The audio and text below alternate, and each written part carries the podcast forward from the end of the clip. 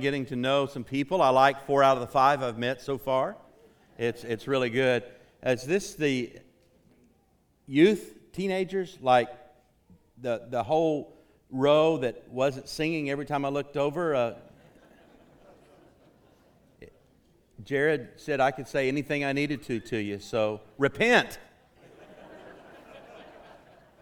Goodness gracious. Real men sing, you know that. It's there. It's, it really is. Okay? Look forward to getting to know you a little bit.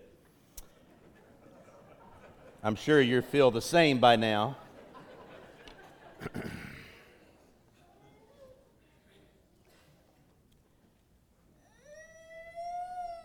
I did something when I was 11 years of age. I know now why I did it. My parents were having deep problems, ended up in a divorce. I was my father's paper boy, delivering the paper while my parents were separated, and I saw a woman coming out of my father's apartment during the separation. At age 11, it devastated me.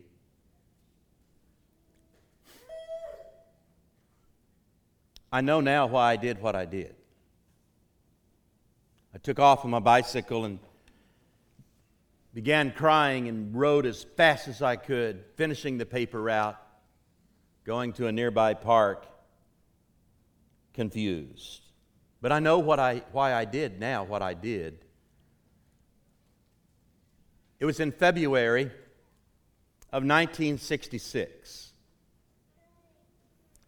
It was a cold winter's day in Woodward, Oklahoma, the northwest part of Oklahoma. We had gone to church that morning. I hadn't said a word to my mother what I, I experienced on that Saturday morning. I went to my mother that afternoon and said, Mama, I want to be baptized today. She said, Well, son, I, that's wonderful. Do you, do you know what you're doing? And I quoted her the passages I'd heard all my life. He that believes and is baptized shall be. Repent and be. Every one of you in the name of Jesus Christ for the forgiveness of your sins, and you shall receive the gift of the Holy Spirit. It was years later that I realized I received the gift of the Holy Spirit. Did not know. My mother said, Well, it sounds like you know what you're doing. So on Sunday night service, with about 40% of the church there in snow flurries, temperatures in the upper 30s, I walked the long aisle as an 11 year old scared little boy. Disillusioned by my dad, frustrated at my understanding of why, scared for my mother, I walked down that aisle and was baptized into Jesus Christ by a man who taught the Bible but was struggling in things in his own life and found out later he was in an adulterous relationship with someone in the church that baptized me. Didn't negate my baptism, did it? It was my faith. It's 11 year old faith. Years later, after I graduated from Oklahoma Christian College at the time, my mother took me to a steak place to eat a steak, and she was a single mom, and that was a big deal. She had saved her money. Just me and my mother talking about life and decisions she had made.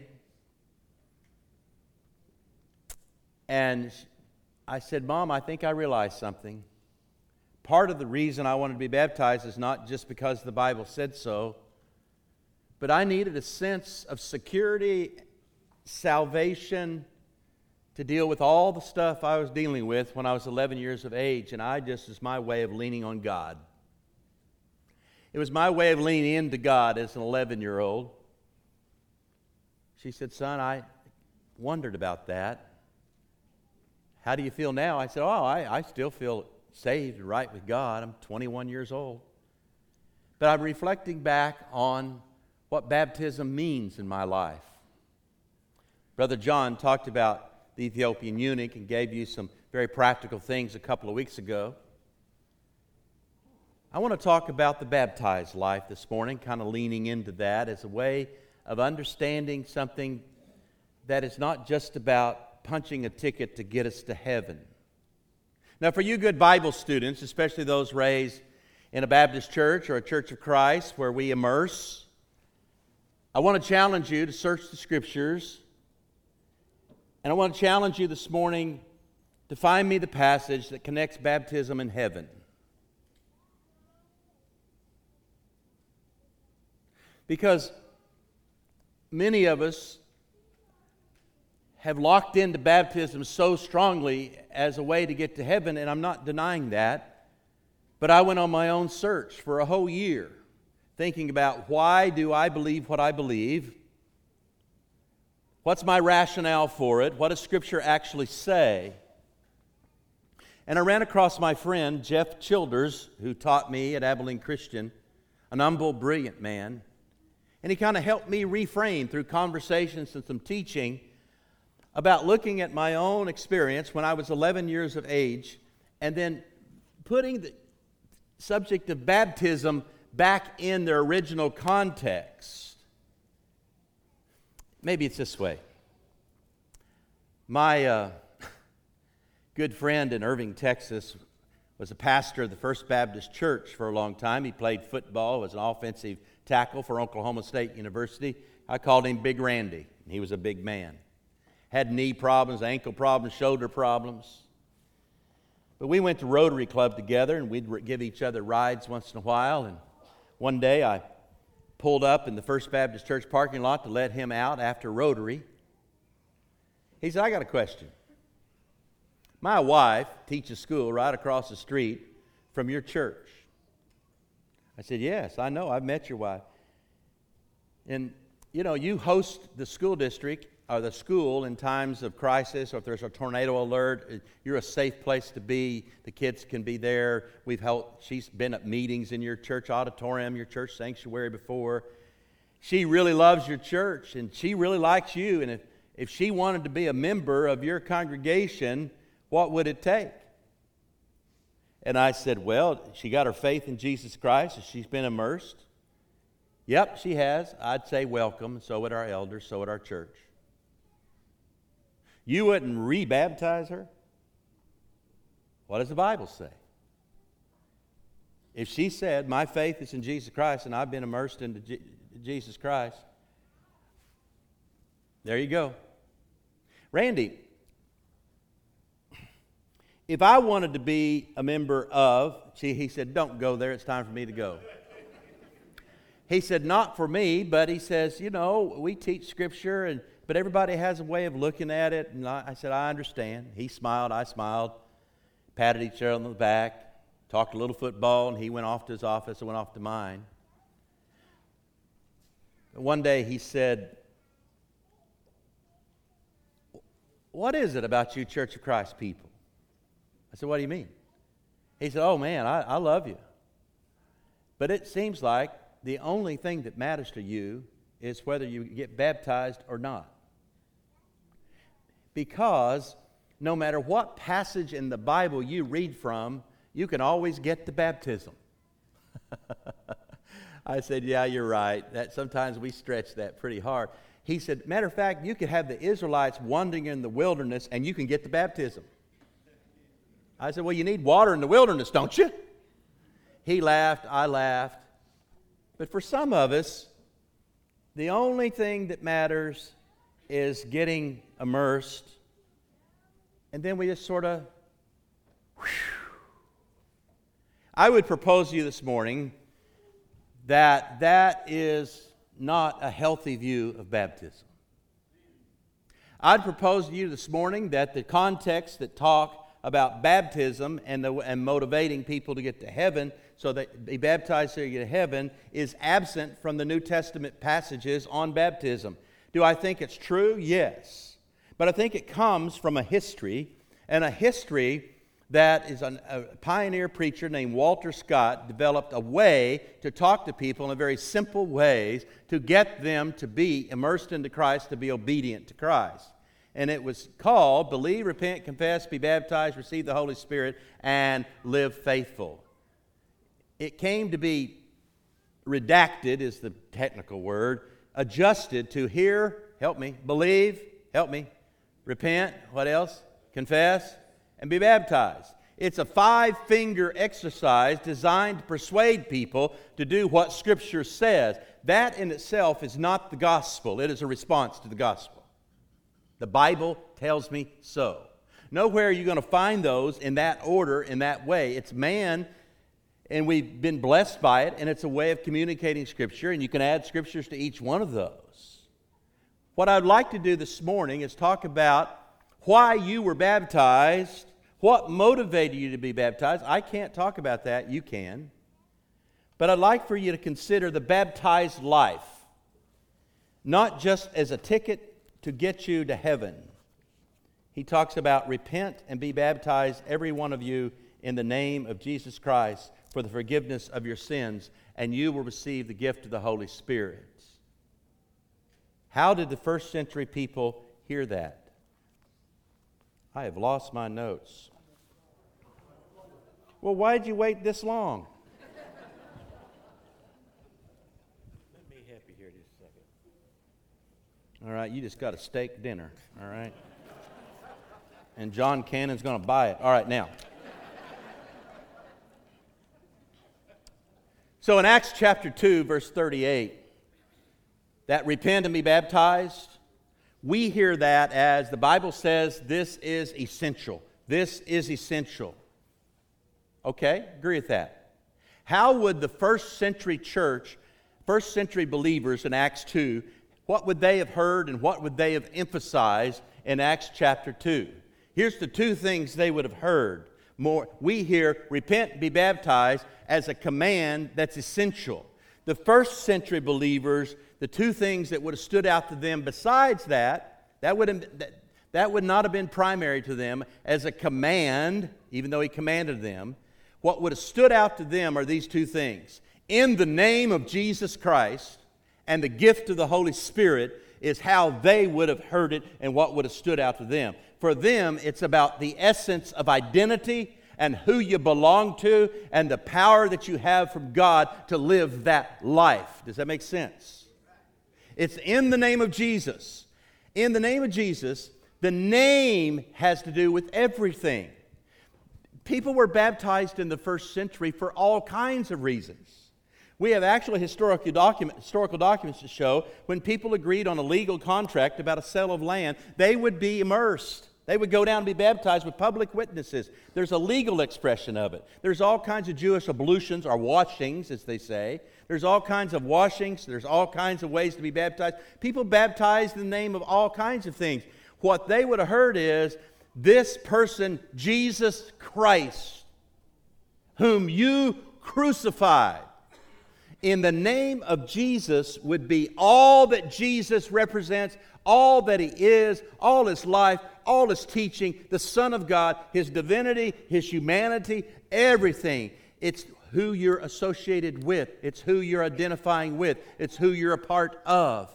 It's not just I'm going to do this. And notice Acts 2.38 doesn't say anything about going to heaven. The emphasis is on the now. Do you see that? Repent and be baptized, every one of you, in the name of Jesus Christ for the forgiveness of sins, so, and receive the gift of the what? Holy Spirit. Well, be baptized so that now you can relax so you can go to heaven. That's not right. What's not right about it is the emphasis there and then was in the name of Jesus Christ and the power that comes from the Holy Spirit. It's the testimony from Joel chapter 2, your sons and daughters. That whole passage of Joel 2 28. Daughters will prophesy, and your sons, all of that going on. The gift of the Spirit, it's all coming. This is what they would have heard. They would have heard repent, turn your life around. And they would have heard be baptized, but the baptism was not just be baptized to be baptized, it's in the name of Jesus Christ. In other words, I'm following this person. everything he is, everything he taught, everything he's about, his divinity, his humanity, his testimony from the Old Testament, all that comes to bear in the name of Jesus Christ. For us, it's repent and be baptized as a command that we can argue with people and reason with people. For them, it's in the name of Jesus and the gift of the Holy Spirit. It's the second one that took me a long time to grasp in my own life. Because when I hear a lesson on baptism at a gospel meeting, I'm thinking, oh, this is not for me. I've already what? Done that, right? I've already done that. Case closed. It's great. I'm going to heaven. This is for somebody else out there. So now I want to walk you through some things. Be patient with me. If baptism is the answer, like, like Jeopardy, if baptism is the answer, what is the question? Think Jeopardy. If baptism is the answer, what is the question? And we'll look at the first one, John chapter 3, Nicodemus. Except a man be born again, he cannot enter the what? The kingdom of God. The kingdom, the rule of God, the reign of God.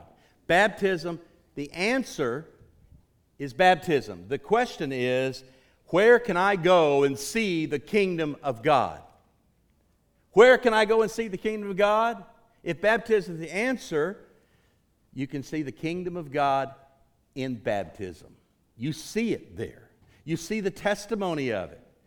Second one, 1 Peter 3:21. What's the context?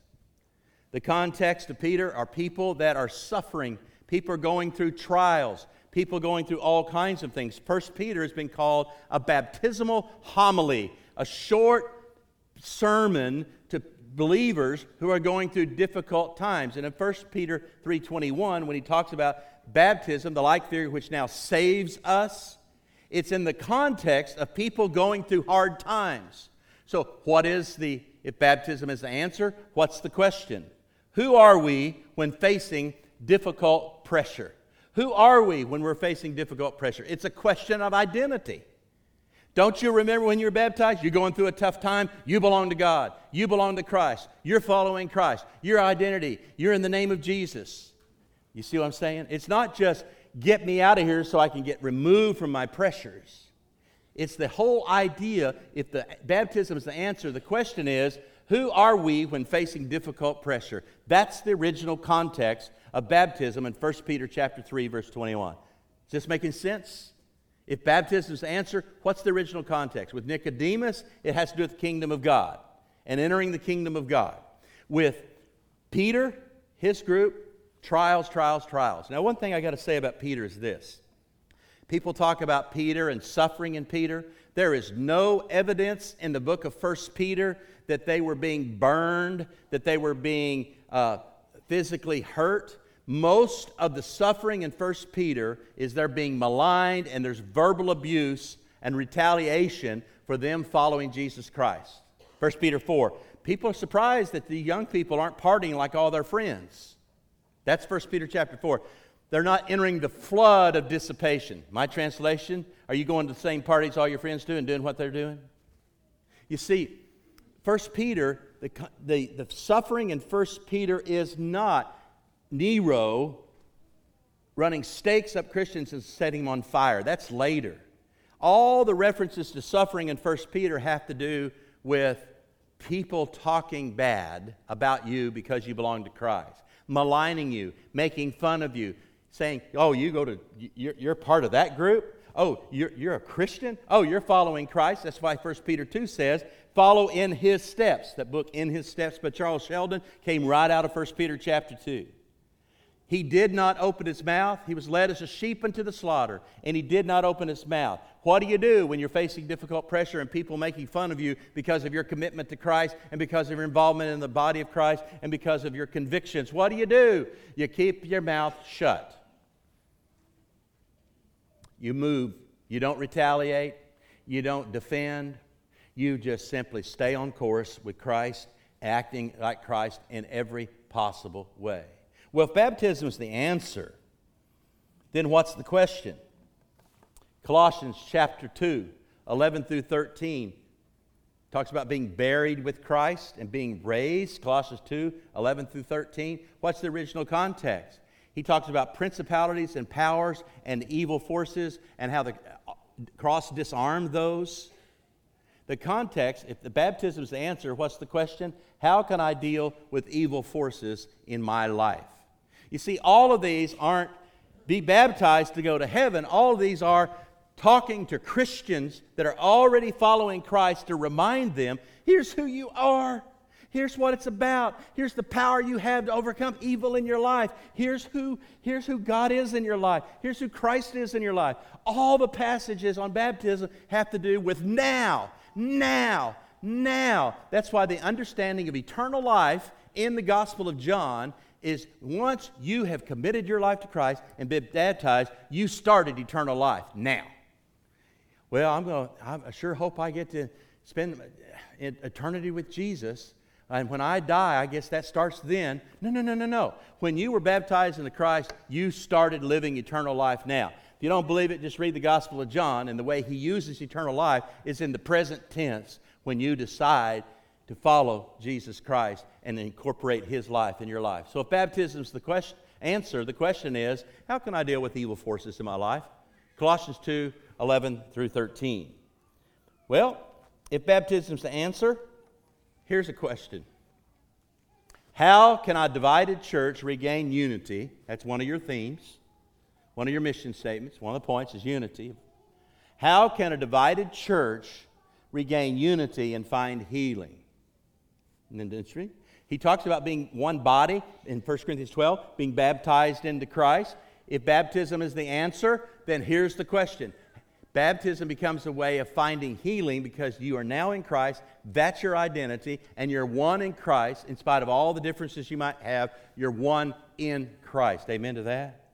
And so, if baptism is the answer, what's the question? How can a divided church? No church. We talked about it in Bible class this morning. If you weren't in Bible class, the only thing I had to say to you is repent. Okay? Because we talked about that troubled church in Corinth.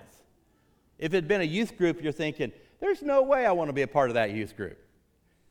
If I told you it's a youth group where there's lots of gossip, there's lots of division, the, some of the kids are sleeping with other kids, you know, and, and there's all kinds of problems, and you got this one mad at another, and he's going to have a lawsuit against him, and you're thinking, hey, good, I want to be a part of that youth group. No, you wouldn't. That's who Corinth was. All these struggles in Corinth. So, what Paul's saying is, because you are baptized, because you belong to Him in the name of Jesus Christ, how can a divided church regain unity and find healing? If baptism is the answer, this is the question. One more. Who is superior in the kingdom? Galatians chapter 3. For all of us that were baptized in Christ Jesus, were baptized into his death. Okay? And he talks about there's neither Jew nor sl- Jew, uh, bond or slave, Jew nor Greek, male or female. All are what in Christ Jesus? One in Christ. Galatians 3. What's the original context? The original context is you've got some people that are saying you got to be baptized, plus you got to be circumcised in order to be right with God. And Paul, this is the only time Paul really just doesn't really start with encouraging them. He says, You need to be a cursed. Another word of saying is, you need to be damned. Strong language. Because you have deserted the one who called you. Galatians chapter 1, verse 5. And you're preaching another gospel to say you got to do this plus this. It's a divided church that needed to know. It's a struggling church that needed to know love, joy, peace, patience, kindness, gentleness, faithfulness, self control. You, you have all that you want, fruit of the Spirit. But they were exhibiting the deeds of the flesh. So, what do you say to a church like that? It's like some people saying, I'm more spiritual because I've done this plus this and plus this and plus this. And Paul's coming in and saying, Let me tell you who's superior in the kingdom. There's neither bond nor free, Jew nor Greek, male or female. All are one in Christ Jesus. So get over yourself Get over yourself and quit comparing yourselves to one another. Grow in the fruit of the Spirit, not the deeds of the flesh. Stop it. Somebody says, You know what we need in the church today? Some good old fashioned preaching on baptism. I agree. How old fashioned do you want it? 1 Corinthians chapter 10.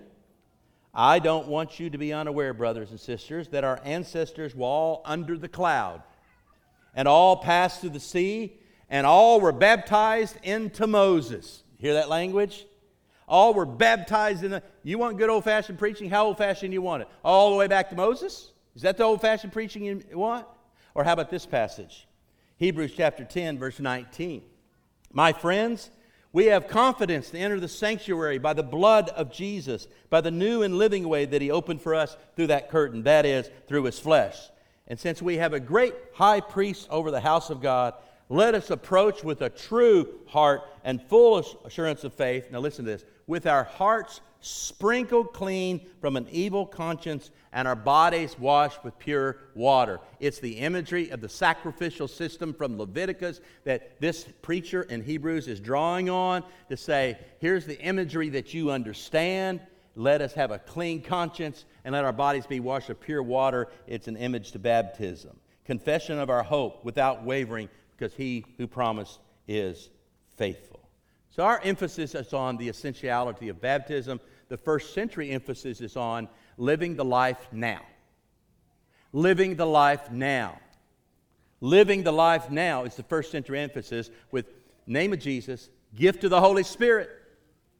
Living the life now. Maybe that causes me to reflect on my baptism at 11 years of age, years ago, a lot differently. I know my motivations then as I look back. Don't think I'm any less saved or did anything less than what Scripture told me to do and what God wanted me to do. But there's a lot, it's pretty complex of why people want to do what they do, right? We're complex beings. Entering into baptism is for one's entire life, young people. One's entire life. What does the image of baptism point to then? Your baptism. What does the imagery of baptism, the water, point to? it has multiple perspectives. Let me show you this. This is Jesus being baptized in the River Jordan. Fulfill all righteousness, Matthew says. If you look at ancient Christian art that's on the walls of catacombs and different places, one of the things you consistently see is this depictions of the baptism of Jesus. For the early church, the most significant image for baptism was the baptism of Jesus. Isn't that interesting? The most depicted art of the life of Jesus in the ancient catacombs and in other places in, in, in Israel and in that part of the world has to do with the baptism of Jesus. Why? What happened at the baptism of Jesus? The, the, dove descended on him. This is my son in whom I'm well pleased. The dove, as the Spirit, descended upon him. And he said, Here's my son's identity. Here's who he is. Why did the early church hold on to the baptism of Jesus so strongly? Because it's tied to his name and tied to the gift of the Holy Spirit. The gospel, then, is a story. And the gospel is a story, and your baptism is not just an event you did, but it's a story to embrace in your life as you journey with Jesus. It is a way and it is a rhythm. Listen to this Matthew 16 24 speaks of deny yourself, help me, take up your cross, and what? Follow me. Baptism is about dying. Baptism is about dying to self. It's about taking up the cross and following Him. The language of death is the language of discipleship in the New Testament. It's not the language of entitlement. It's not the language of my preference. It's not the language of my comfort. It's not the language of, I think here's what the elders ought to do. I think we ought to do this, we ought to do that, and I can't tell you. And if they don't do this, and if the church heads this way, I won't. It's not all those threats. It's not all that stuff. The language of following Jesus and a local congregation is the language of dying to self. It is the language of dying to self. Here's another passage Mark chapter 10 Jesus says in verse 38, Can you be baptized with the baptism I'm baptized with? Mark 10 38. What's he talking about there? Literally baptism? He's talking about suffering. Can you be baptized with the baptism I'm going to be baptized with? Because I'm going to be immersed, I'm going to be buried in suffering. You want to follow me?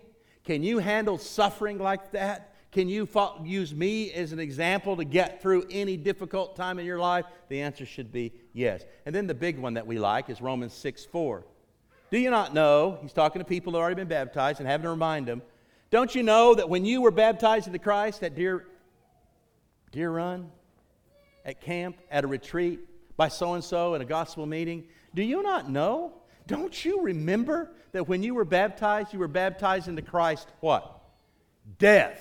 The language of being baptized is the language of now of being baptized into Christ in his death so that you can be raised. Baptism is about a story, it's about identification with that story.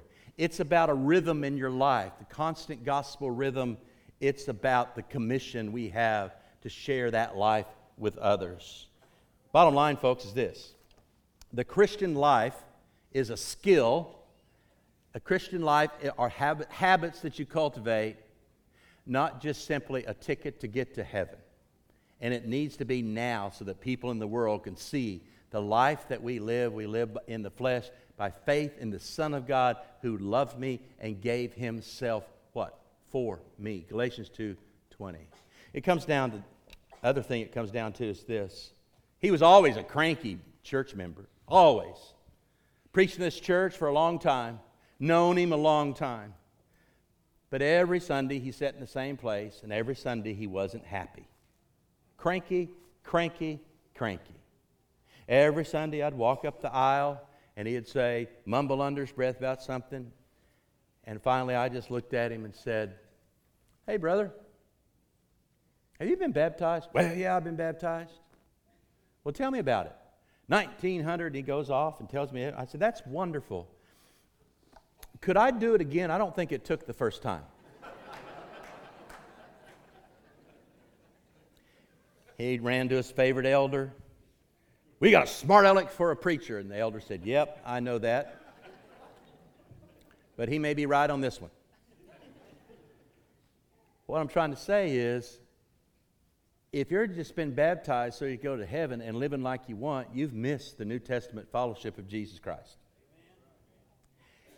And I need to be reminded why I was baptized, regardless of the circumstances, who I belong to, that it's in His name, the gift of the Holy Spirit, and if baptism's the answer, then there's nothing in my life that it cannot reorient me and help me be God's person. Amen to that?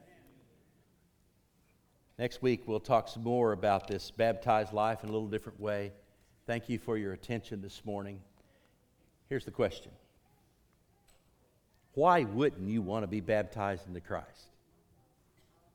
I don't want to argue baptism with you you come from a Baptist background, Methodist background, sprinkling, pouring Catholic background, eh, I don't want to argue it with you. Let's get in a conversation, though, and let me ask this question. I don't want to argue baptism with you. The New Testament assumes it.